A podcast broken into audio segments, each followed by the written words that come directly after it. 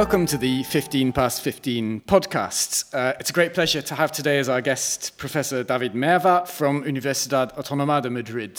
David, thanks for being with us. Thank you. So, your expertise is early modern Japanese history in particular. This is the period, of course, that is popularly known as the closed country, when Japan was apparently completely isolated, a hermit country, had no connection to the outside world. Um, can you try and explain to me why this model we have of the closed country uh, that was so prominent for so many decades in historiography is wrong? Well, partly because it's simply not correct. It doesn't account accurately for, for the situation we see on the ground. And uh, uh, probably the most sort of blatant expression of how wrong it is is the fact that the very term closed country, at least in its Japanese version, sakoku, uh, is in fact not a domestic product that would be uh, deployed in the 17th, 18th century to describe what's going on in Japan, um, but is actually a product of a translation, a retranslation, an engagement with uh, uh European literature, basically. It arrives in Japan, the word, the term itself, the concept that we are a closed country is a discovery that the Japanese make based on Western books that they read about themselves. And those Western books, in turn, are based on reports brought from Japan to Europe about a century earlier. So, this very nature of the mutual interaction between both ends of Eurasia, which is always there, seems to give lie to any concept of a hermetically closed country that would be sort of sealed off from the outside world. Far from it. In fact, the very description adopted in Japan for what we supposedly have been doing is taken from a Western source. Well, so that basically means that uh, although the movement of people was terribly limited in this period, actually ideas are flowing, particularly uh, in the 18th and 19th centuries, from Europe into Japan and, and vice versa? Even the movement of people is probably less limited than we um, commonly assume. Uh, there are several things uh, going on from the 17th through the 18th century, but what normally is uh, assumed to be referred to as the closed country policy is basically a set of ad hoc measures that are designed to deal with particular problems. But throughout the period, there's a lot of uh, other types of contexts coming in. Uh, and of course, uh, the country is never really closed to people from the rest of Asia. Um, so when we speak about closed country, it's a markedly European perspective of who is being closed out. Um, but the second part of the question is, of course, more more interesting, and that is the uh, um, the story about, regardless of relatively limited contact in terms, terms of people crossing the border, there is, of course, at all times a steady stream of information. Um, that, in the pre-modern period, means inevitably information by means of text, texts cross borders, and the texts come in all sorts of form and shape. Uh, mm, there's a uh, steady stream of Dutch books arriving on the trading ships of the Dutch East India Company, one of the few um, sort of Western outposts that still functions in Japan throughout the period in Nagasaki. But the, the other is, of course, uh, reports about the outside world, including reports about Europe that come in via uh, let's say, Japanese or Korean sources. So that kind of um, traffic in, in uh, texts, ideas, and notions is ongoing throughout the period. And may I follow up here? So, first of all, what do these texts look like? You mentioned reports, but I assume there were also all other kinds of texts and genres. And second, what happens with these texts then in Japan?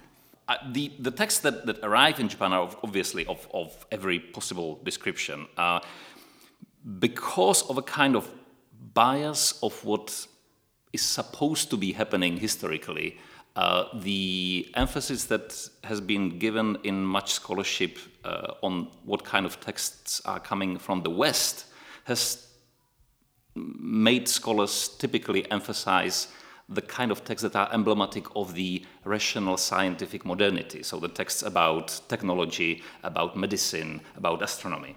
Now, actually, uh, thanks to some more recent research, we now know that even in terms of sheer volumes of, of books or types of genres, uh, there's at least as much of a quantity of text about other things than sciences, medicine, astronomy.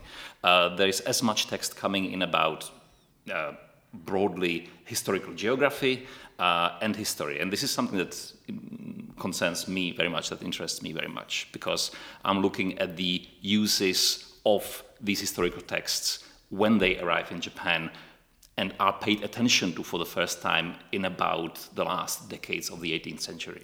Who is paying attention? Indeed. So um, we may need to delve a little bit into the milieu, the environment that makes the reception of these kind of texts and the stories in them uh, available, accessible in the in the first place. Um, and uh, that partly goes back to those policies that now are popularly described as the closed country policies, uh, namely. Uh, by trying to keep very close tabs of what and who crosses the borders in terms of goods, ideas, and people, the Tokugawa authorities unwittingly created a professional class of experts in a contemporary Western vernacular. That did not happen in other places in East Asia. It didn't happen in uh, Canton, in Guangzhou. It didn't happen in the Philippines. In most other places, uh, this sort of pragmatic trading exchange gave rise to some kind of business geared pidgin mode of communication. In Nagasaki, the Westerners were not supposed to talk to the locals uh, as much as possible. Uh, they were not supposed to learn Japanese in as much as possible, and the communication between the Dutch East India Company representatives and the locals was left in the hands of a professionally enshrined class of trained Japanese interpreters who acquired Dutch.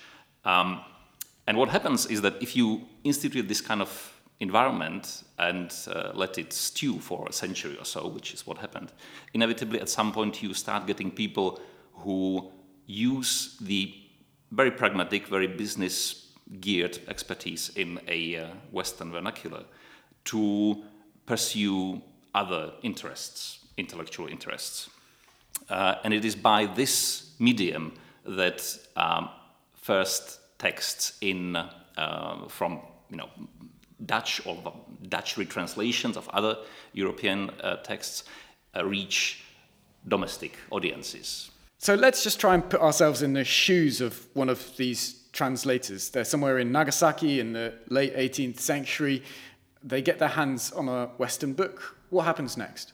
Most of them try to cross reference the book with other books that are around. And uh, then we need to look at how basically book collections are accumulated for the first time on the, on the archipelago.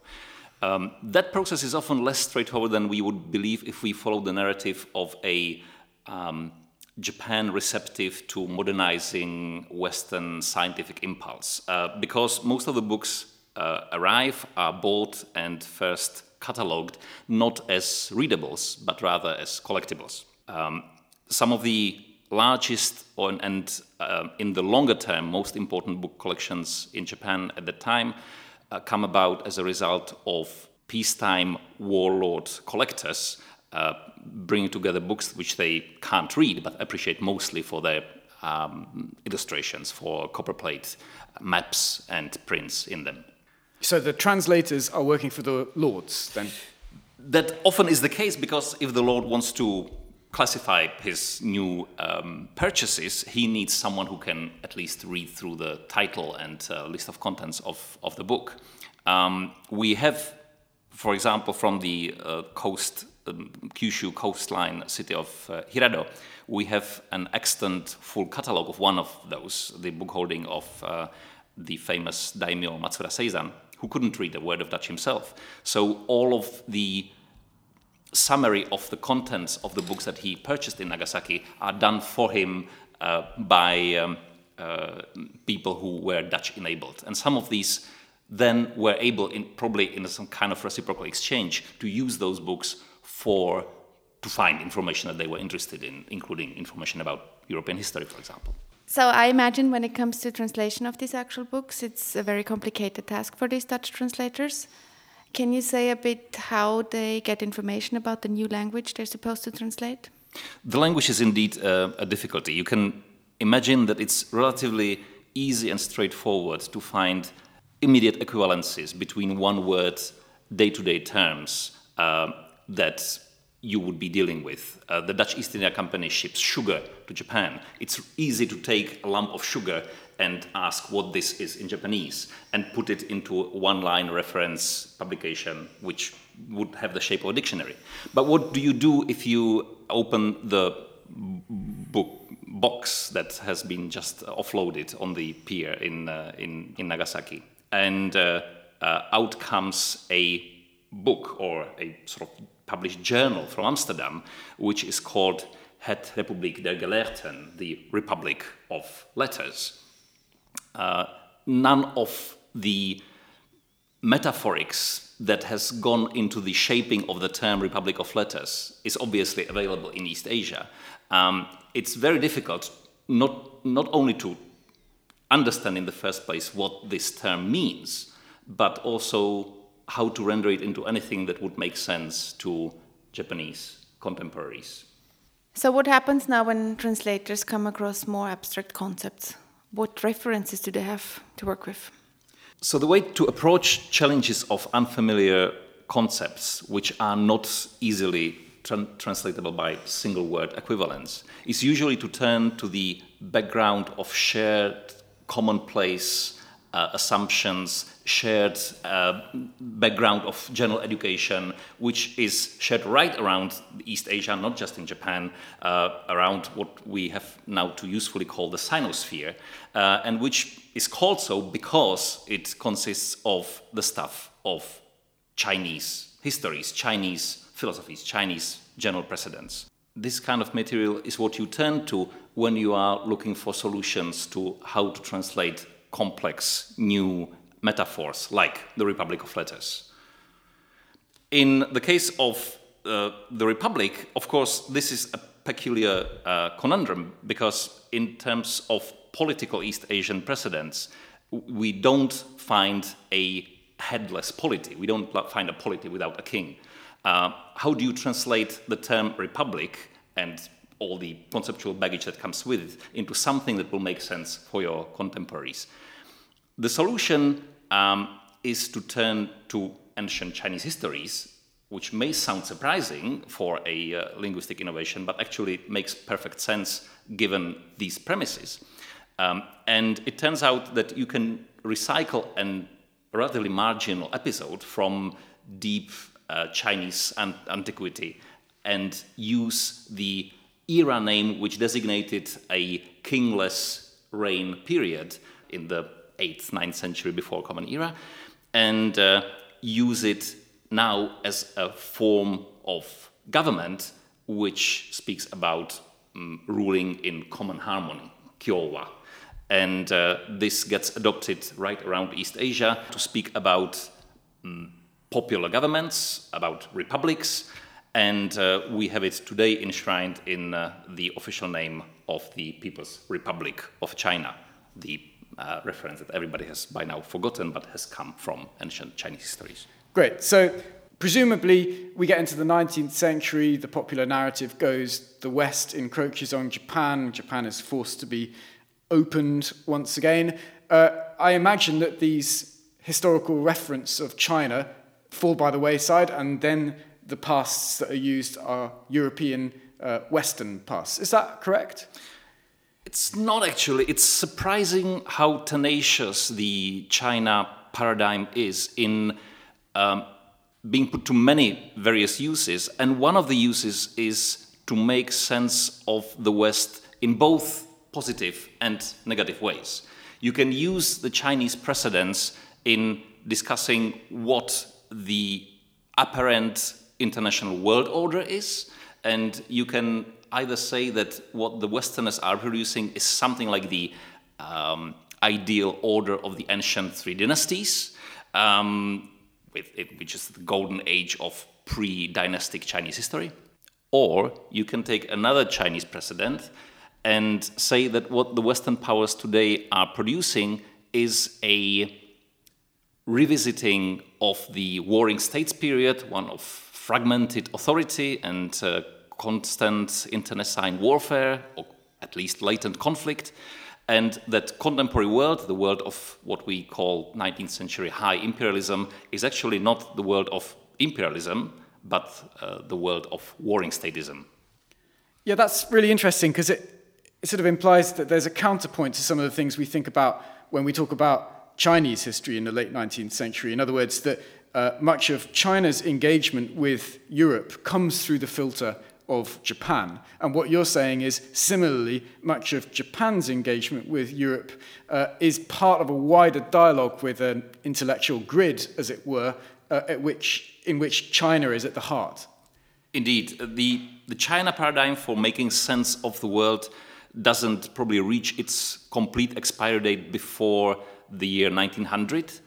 Uh, so all the events that we are accustomed to understanding and decoding as Japan's encounter with the West and Japan's modernization along Western lines needs to be assessed in the light of what Chinese precedents and what Chinese conceptual vocabulary and resources are brought to bear through this process, which makes it possible in the in the first place. Uh, so just like we started by reassessing the by now hopefully defunct paradigm of pre-modern Japan as a closed country, we might as well reassess the paradigm of modernizing Japan as engaging merely with the West.